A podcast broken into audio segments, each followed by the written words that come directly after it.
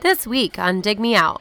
Somewhere in this world, there's obviously a decent amount of fans of this record. This was a little bit more popular than you and I probably realize. Tim and Jay review Attack of the Grey Lantern by Mansun.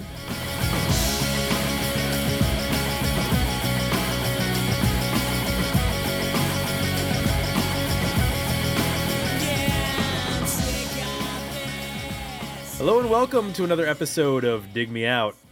I'm your host, Tim Minneci, and joining me as always, my co host, Mr. Jason Ziak J.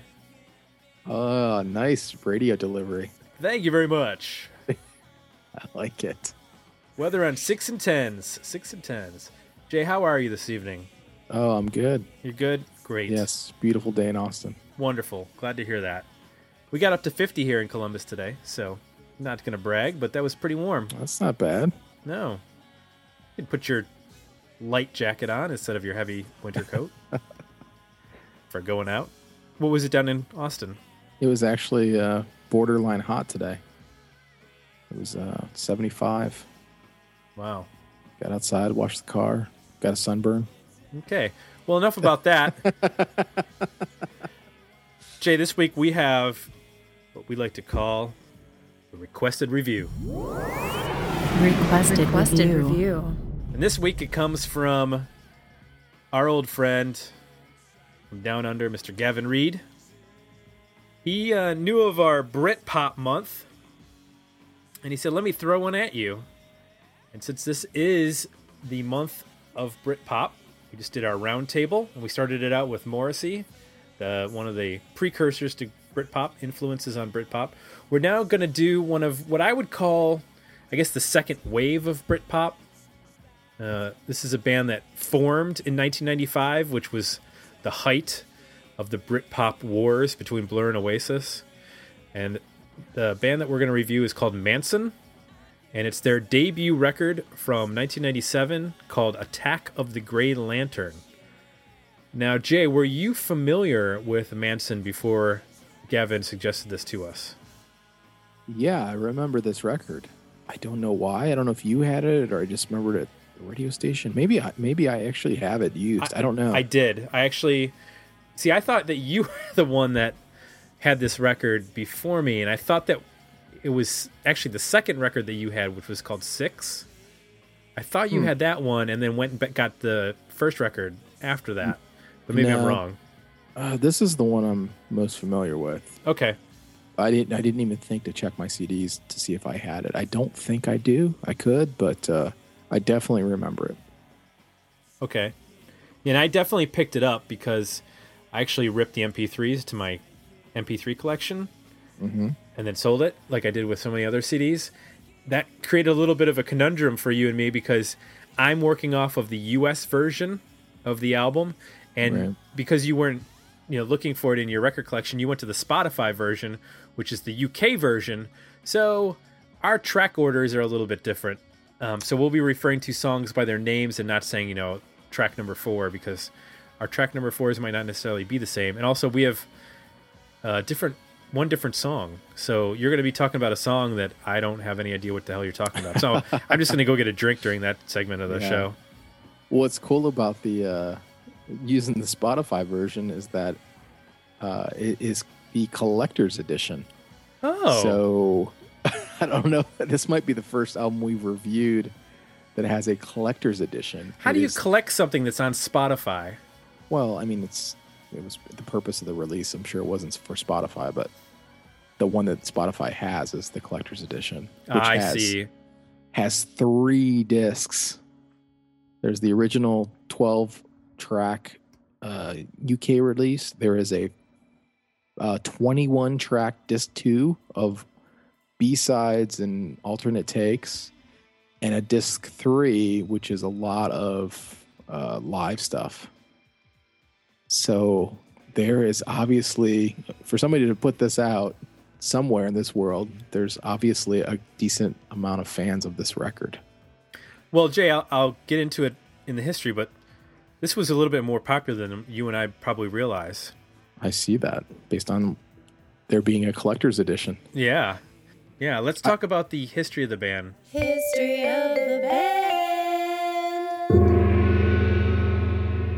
Uh, so this band formed in Chester, England in 1995. The main group at that time was Paul Draper, the vocalist and rhythm guitarist, bassist Stove King, lead guitarist and backing vocalist Dominic Chad, and drummer Andy Rathbone. They were originally called Grey Lantern. That was the first name of the band.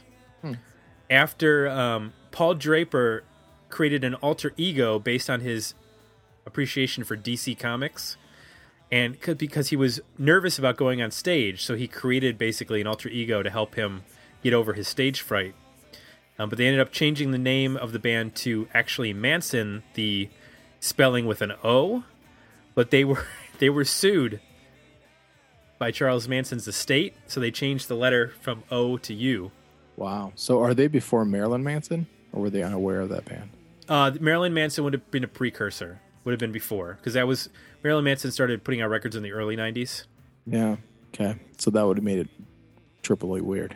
Yeah, probably. So the band felt self-financed their debut release, which was the single for "Take It Easy Chicken," which is a, sing- a song on the record we're going to review. That came out in September 1995 on their own record label, and it got played on BBC, BBC Radio by Steve Lamacq and John Peel. And this is the interesting part, which we talked about this happening in 1995 with uh, Menswear, but this also happened with this band.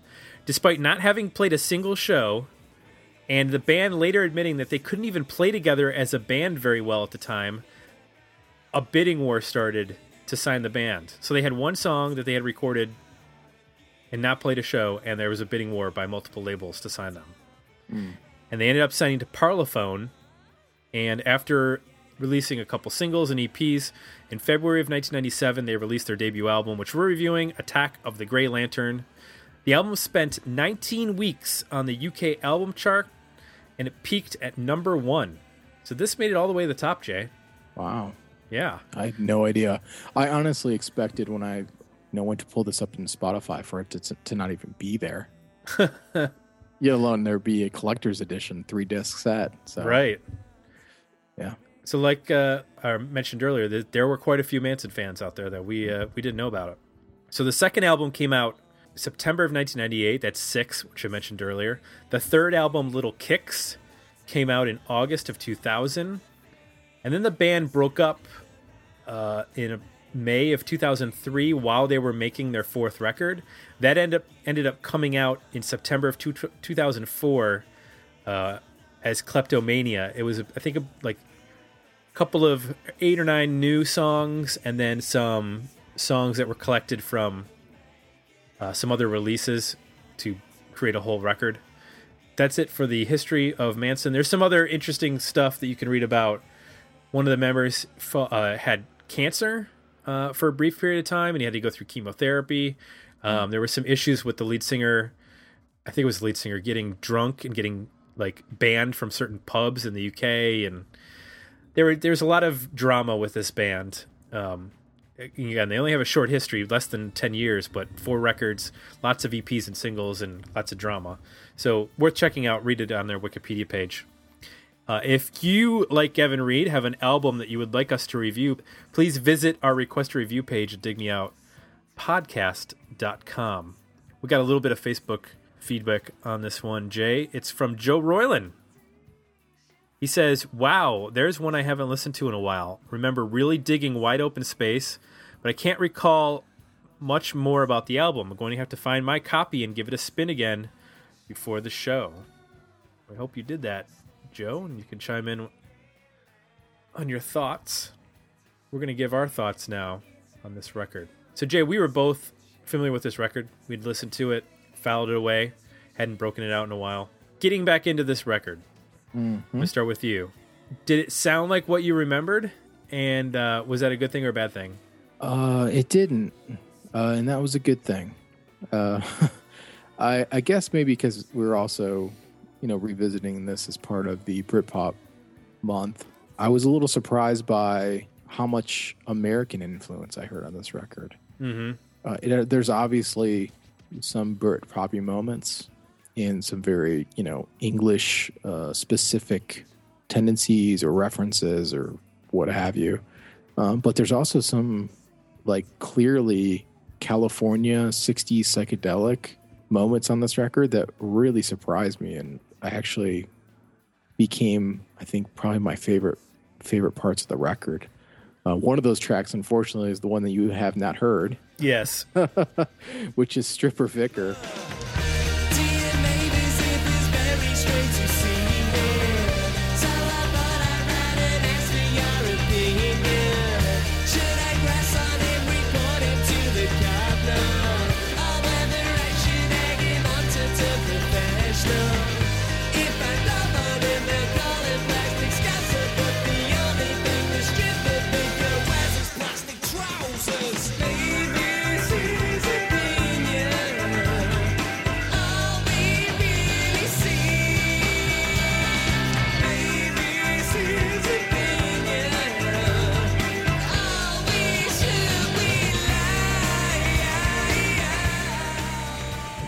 Remember this song at all, but it's the one that stood out when I re, uh, revisited it. It's got a big pop sound. There's a, there's a little bit bit of a Beach Boys thing going on with the vocal arrangements, and you hear this on some of the other songs a little tiny bit, but on this one they really play it up. It's got a real power pop kind of almost jellyfish kind of chorus to it. Um, and they revisit that sound again at the end of the record with an open letter to the lyrical train spotter. Um, I don't have I that song either. Really? Yeah. That is amazing. I mean, there are two songs that definitely. Okay, so this one sounds like Beach Boys and maybe a little bit of the Turtles, but it's it's maybe even more '60s California psychedelic sound.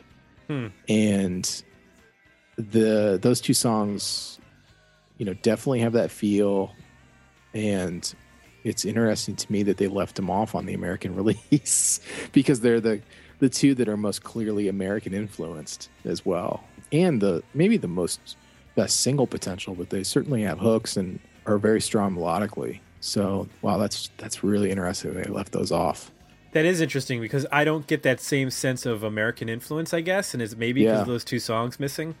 Yeah, uh, yeah, because then when you hear it, you can hear. I mean, those two are blatantly, you know, in that direction. But then you can kind of pick up, you know, little things on other songs that where it's not as blatant, but you can tie it back to like, you know, obviously that was a point of influence for them. Um, so it starts to make it overall just have a different vibe once you experience uh, those two tracks. So, ooh, it's like we almost reviewed two different records. Um, It is. That's that's very interesting that the track, you know, listing by two songs can make a huge difference.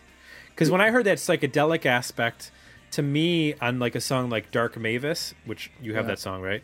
That Yeah. reminded me of like a day in the life, Beatles sort of parts of it, and it, it, it had it had a psychedelic influence on some of the songs, but it was more. I was thinking more just general '60s psychedelia with like some of the Beatles, uh, you know, which is derived out of hearing, you know, the Beach Boys take some Divergent tracks, and as well as Jefferson Airplane and some of those bands.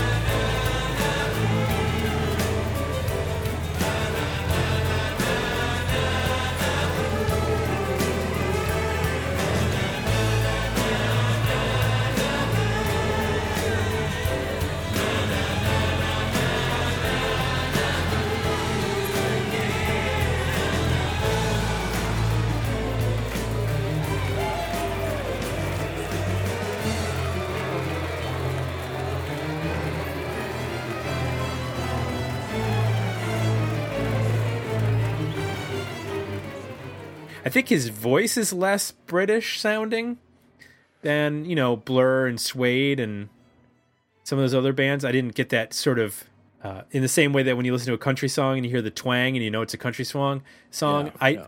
if you had told me uh, on certain songs like Wide Open Space or some of the other ones, I, I wouldn't know that it's a British band necessarily. No, he uh he'll subtly, very, very, very subtly do like the little trill at the end of some lines, like uh Brett Anderson will do, but that's it. Like Mhm. other than that, and it's very like you really have to pay attention. Other than that, yeah, I would agree that. In fact, a song like "Wide Open Space," there's phrases in there with when he sings a little bit like in the nasally kind of range that he sounds like almost like Mike Patton from Faith No More when they're doing like Yeah. like their quieter interludes or you know their softer kind of side. Uh, there's something about the pitch of his voice and when he's in that uh, that range that just like, reminded me of them, which was again totally unexpected when Yeah. I visited this record.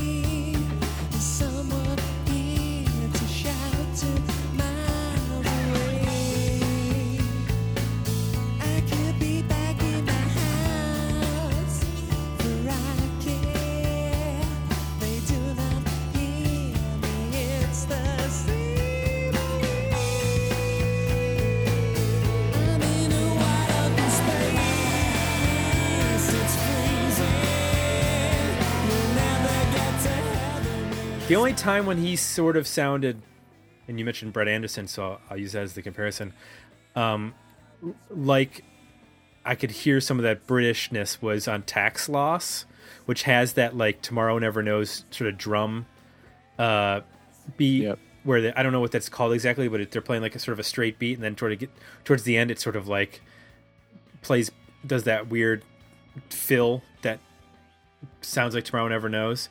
But that tax loss sounded like it could have been on Coming Up by Suede, or Yeah, you know, uh, it was definitely in that vein. Um, but that was one of the few times where it was apparent that it was a, a British band. yeah. Egg shaped Fred has um, give kind of phrasings are Brit pop ish. You know, um, that was their I think the first single as well, which kind of makes sense. But yeah, I mean, overall, I would think I was really surprised at just how diverse it was, and you know, just outright some unexpected moments.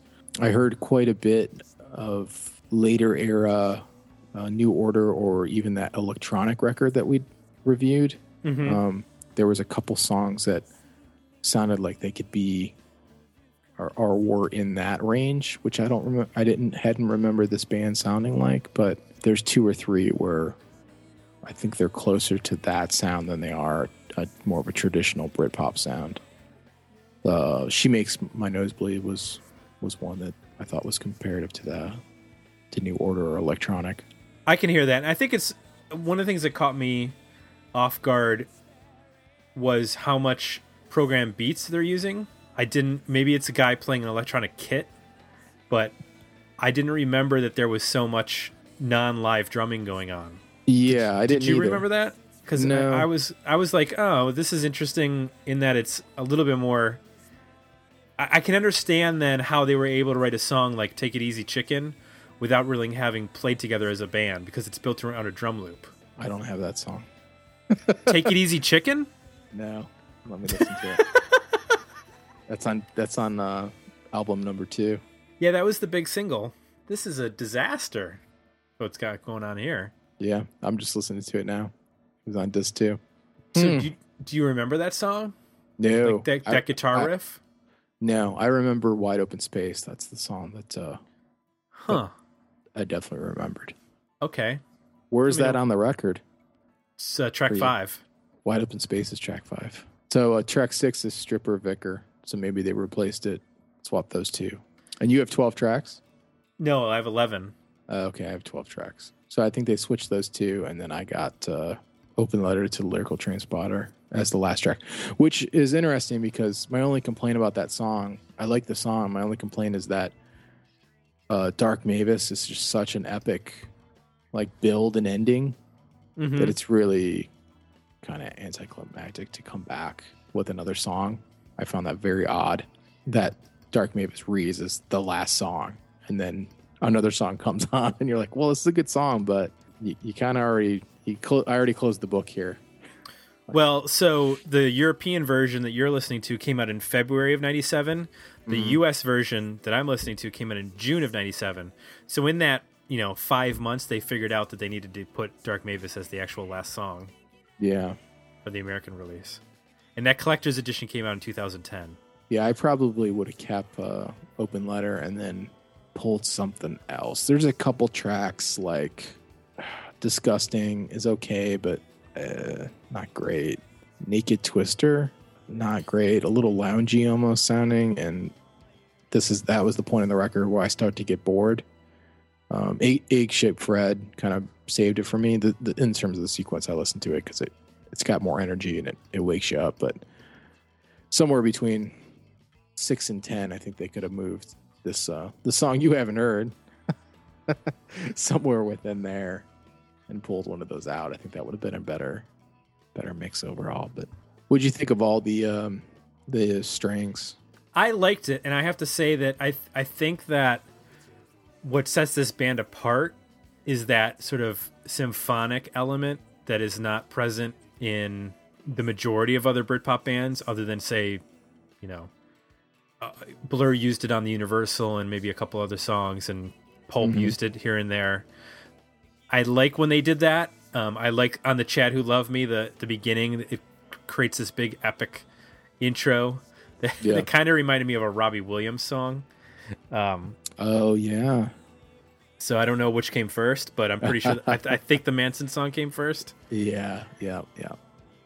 I think it was Millennium, wasn't it? The name of that song, that Robbie Williams song, and I think it came out in like '99. Yeah, But it's it's totally very similar. about that. Yeah. Yeah, it, it definitely reminded me of something, and I couldn't quite put my finger on it, and I think that's what it is. Yeah, that's I- the same string melody, isn't it? It's very close. I'd like to. I'd, I'd like. I'd like to AB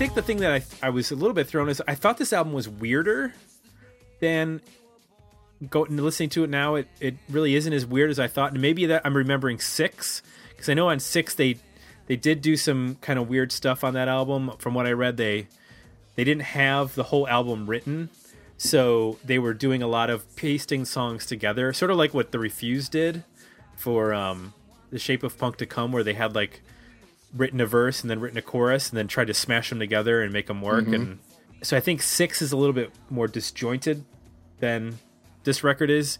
So maybe I was projecting that onto this record, but I, I thought that this was going to be less straightforward than it is. And it's really, there's some weird stuff that goes on. You know, like I think it's Wide Open Space where there's like, towards the end of the song, there's like this weird low vocal going la la la that's kind of kind of odd and i don't mind little oddities like that but i i think there there's much weirder things going on on six kind of like waiting for the weirdness to ha- to hit and it didn't really Yeah, it's um, there are moments, um, but it's pretty constrained. Like trying to find which song it was. There's a song, might be Wide Open Space.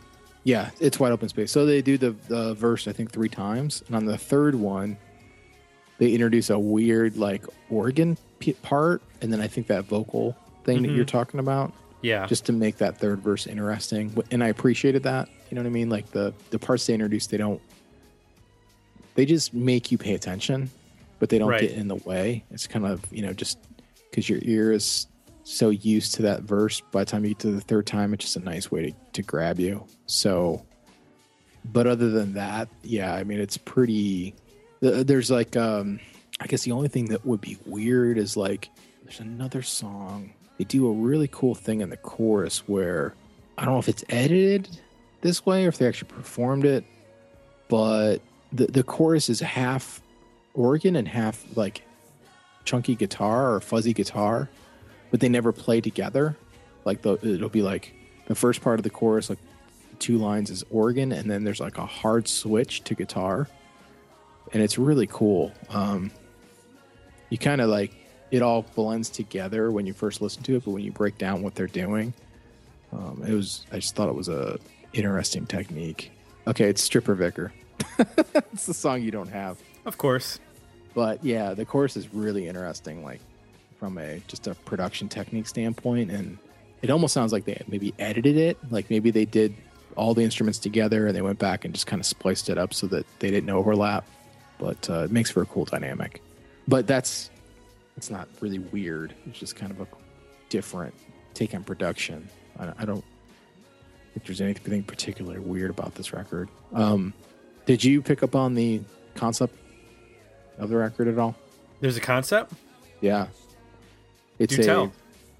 well, I don't know that it's some huge revelation, but yeah, it's apparently a uh, unfinished concept, and I think the basic idea is that I think uh, the Grey Lantern is the whoever the singer lyricist is, and he's walking through a town, and all of these, a lot of the people that appear in these songs are characters that he sees. So like tax loss as a person, stripper vicar as a person, dark mavis as a person.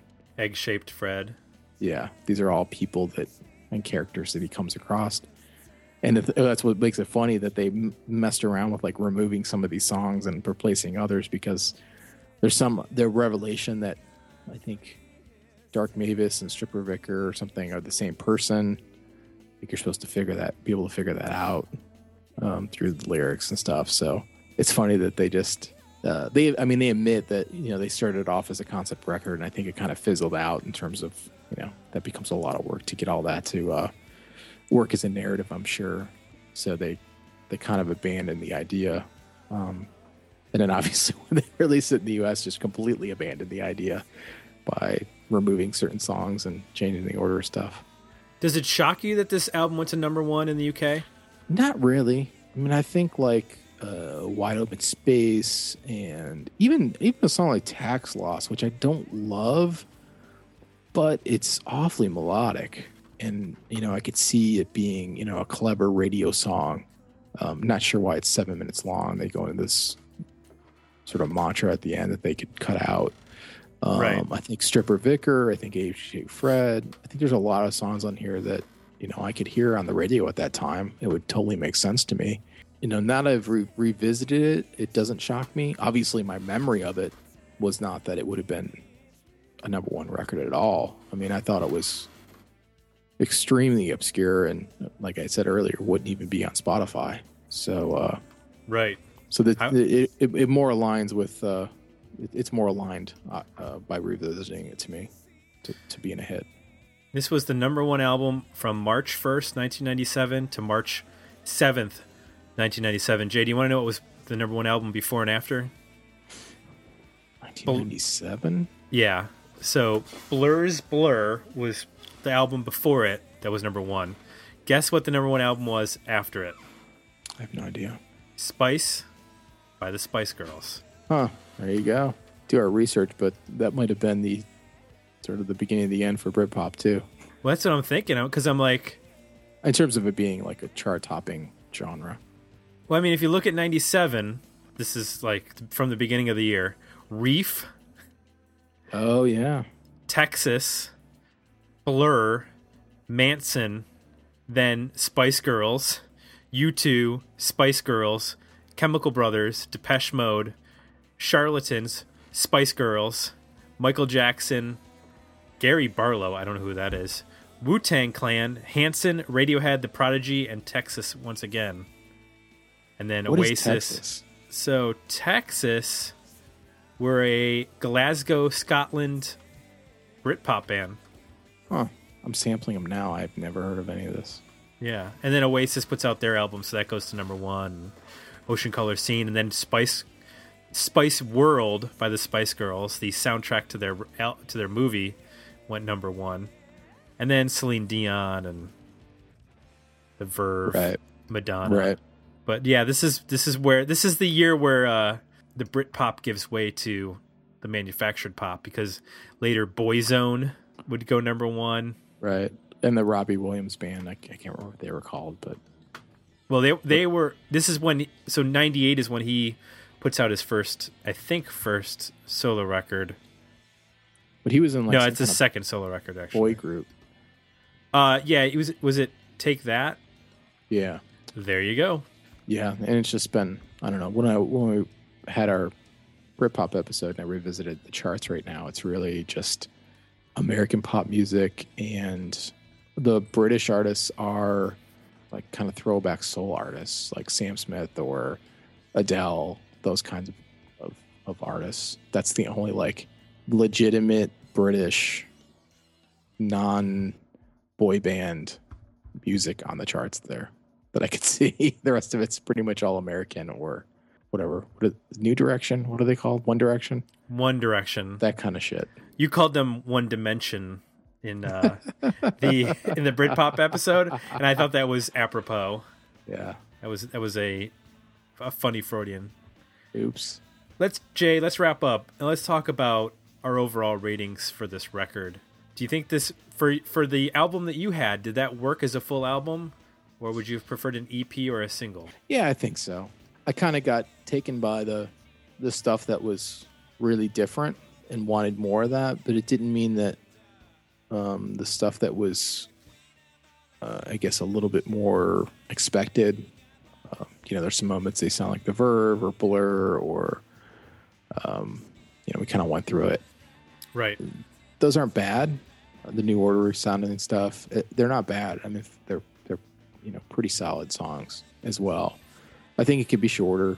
You know, there's a lot of long songs on here. I mean, none of these songs should be over three and a half minutes. You know, they could really condense these down and Yeah. be even be even poppier and, and more radio friendly than they are. So I think with a little editing, it would be really strong. But I think as it is, it's um, it's better than an EP. Yeah, I'll agree with you. It's it's on the edge of an EP and an album for me, and I, I think it's overall it's it's worth listening to as as an album. Um, there's a couple tracks that didn't like you mentioned Naked Twister and who do you you who do you hate? I didn't necessarily care for that much. Um, but I think overall the album works pretty well depending on you know even if you're working listening to your version or, or my version even though there's differences. Um, there's a lot of strong material and there's always strong melodies in all of these songs. Oh yeah, which which really is the glue to a good record and they're not always the vocal. I mean, sometimes it's the vocal, sometimes it's a string, sometimes it's a guitar. mm-hmm. It's really well distributed. Um, the bass plays a huge role in this record. There's a lot of songs where, other than the vocal, it's the main focus. Um, and the guitar is almost at times, I would say, for the majority of this record, guitars are just an accent. You know, sometimes they'll they'll play some really nice melodies. Sometimes they'll come in and provide um, the the the bigness or the weight that you want Mm-hmm. but they're never really the focus um, of this record at all, which is kind of interesting because I think a lot of Britpop that we've talked about, it's really guitar focused, right? And Yeah. bass is almost just a filler. Drum, bass and drums are almost just filler. It's just about you know chords and, and a melodic vocal, and this isn't like that at all. No that's a good point we were going to do an, an interview that related to Britpop next week, but we had an opportunity to step outside of the Britpop world for our next interview. So we're gonna have to save that for later in the year. I have some some feelers out there, so hopefully we'll be able to do our Britpop interview later, maybe over the spring or summer. But we're gonna be taking a detour next week, and I've already posted it. We're gonna be talking to John Davis of Superdrag, so that's gonna be fun. If you have questions or you know comments, be sure to leave them on the posts uh, for the preview for that episode. If, like Gavin, you want to request a review, please head on over to digmeoutpodcast.com and hit our request review page. We need to thank Gavin Reed for once again giving us an interesting and cool record for us to check out. And once again, he stepped out of Australia. But I, I when we do uh, our month on Australian bands, I get the feeling we're going to be talking about Gavin quite a bit. I feel like we've had some other Australian folks uh, recommend things. Am I wrong? Yep. Kim, Okay. Kim Bowie, Okay. gave us Spiderbait and um, some other stuff. Cool. which just drew a blank for the second for the moment. But yeah, Kim gave us some really good records too to check out. So uh, be sure to hit up our iTunes page if you want to leave some positive feedback for us. We'd appreciate it. And uh, that's it for Jay. I am Tim, and we are out. We'll be back next week with another episode. Dig me out. Taxloss lover still lives in the war. Taxloss lover took you 74. Join the conversation about this episode at digmeoutpodcast.com, where you can find links to our Facebook page and Twitter feed, as well as links to our request a review and merchandise pages. Come back to me. We want your money. Tax lost. We think you are stupid. We give you money. Hello and welcome to another episode of Z- blah, blah, blah. Wow. Let me start that over. That was amazing. Thanks. What's the name of this podcast again? This American life. Welcome to This American Life. okay, starting over.